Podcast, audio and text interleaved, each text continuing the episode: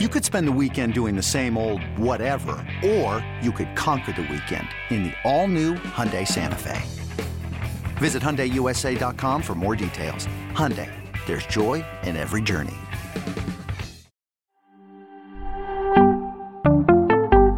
What do the quarterback rankings look like after the NFL draft? Let's find out on Fantasy Football Today in five. Adam and Jamey here on a Sunday night talking about quarterback rankings.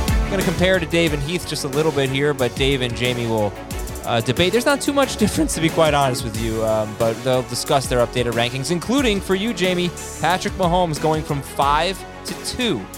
So, so Skyy Moore did that much for you, huh? Well, it's it's a combination of uh, Lamar Jackson dropping a couple spots because of the loss of Marquise Brown.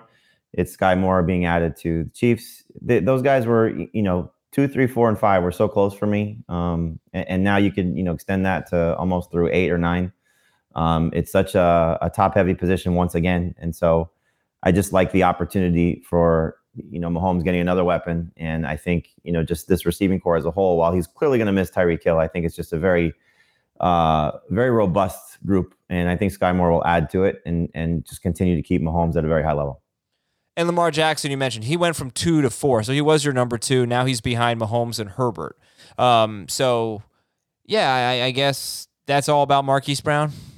Yeah, you know, again, like I said, th- those guys are very bunched up. Um, you know, by, by the time we get to August, Jackson might be back at two. You know, we'll see what they do maybe to add to their receiving core with guys who are still available in free agency. So um, but again, you know, he lost somebody. And so it's hard to take away, you know, his his number one receiver, his number two target, and, and say that this is going to help him.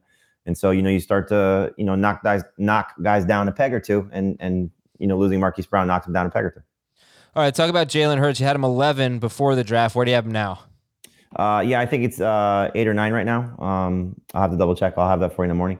Uh, but you know, getting AJ Brown clearly the opportunity to have a, a better receiving core. The the big thing for Jalen Hurts is how much more will they throw? You know, and, and you brought this up uh, over the weekend, how much better he was as a fantasy quarterback before they became very run heavy. It was basically after that Tampa Bay game on Monday night or Sunday night. I forget which one it was, but a primetime game.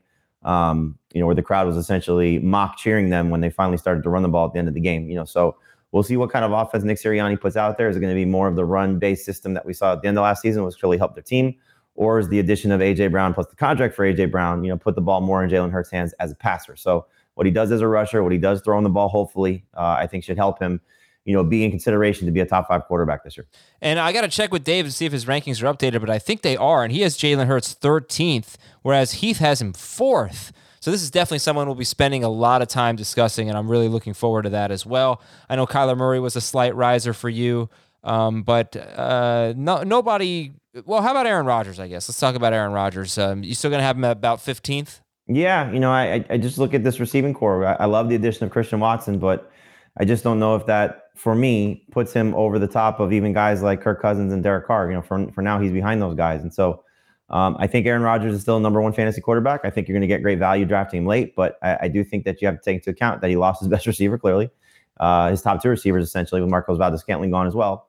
And so I don't know if a rookie comes in and makes him that much better. He'll still be able to make plays. He'll get you know plenty of production out of the guys that he has, and hopefully somebody like Sammy Watkins, for example, uh, can put up good production. You know, Randall Cobb, uh, Allen Lazard, you know the the names that you know that are still there. But I just look at this group that he has right now, and it's hard for me to say that the Raiders' improvements don't make Carr better. The the Vikings' offensive system doesn't make Kirk Cousins better, and then you start you know go up up the list for me. So uh, Rodgers is behind those guys right now. Right. Did Skyy Moore though help Mahomes more than Watson helped Rodgers? Did, did that? Well, it's not. It's not just that. Like I said, you know, when, when you start to compare those guys in the top five, I dropped Mahomes down with the loss of Tyreek Hill because of um, those other guys still being good. So Lamar changes, uh, Mahomes changes, and so you know, I, it's not just obviously getting Skyy Moore. It's Juju. It's Marquez Valdes-Scantling. It's it's trusting in you know, Mahomes is still at his age, uh, and I think it's going to be a very, very competitive division. That goes without saying.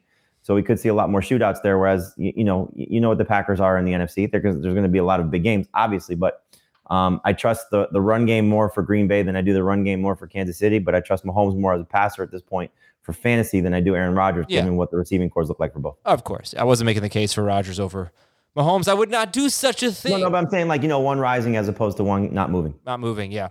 Okay, well uh, that's going to do it for fantasy football today in five. Much more on this on our full length show. Please check it out. We'll be back tomorrow to talk about running backs on FFT in five. Thanks to Jamey.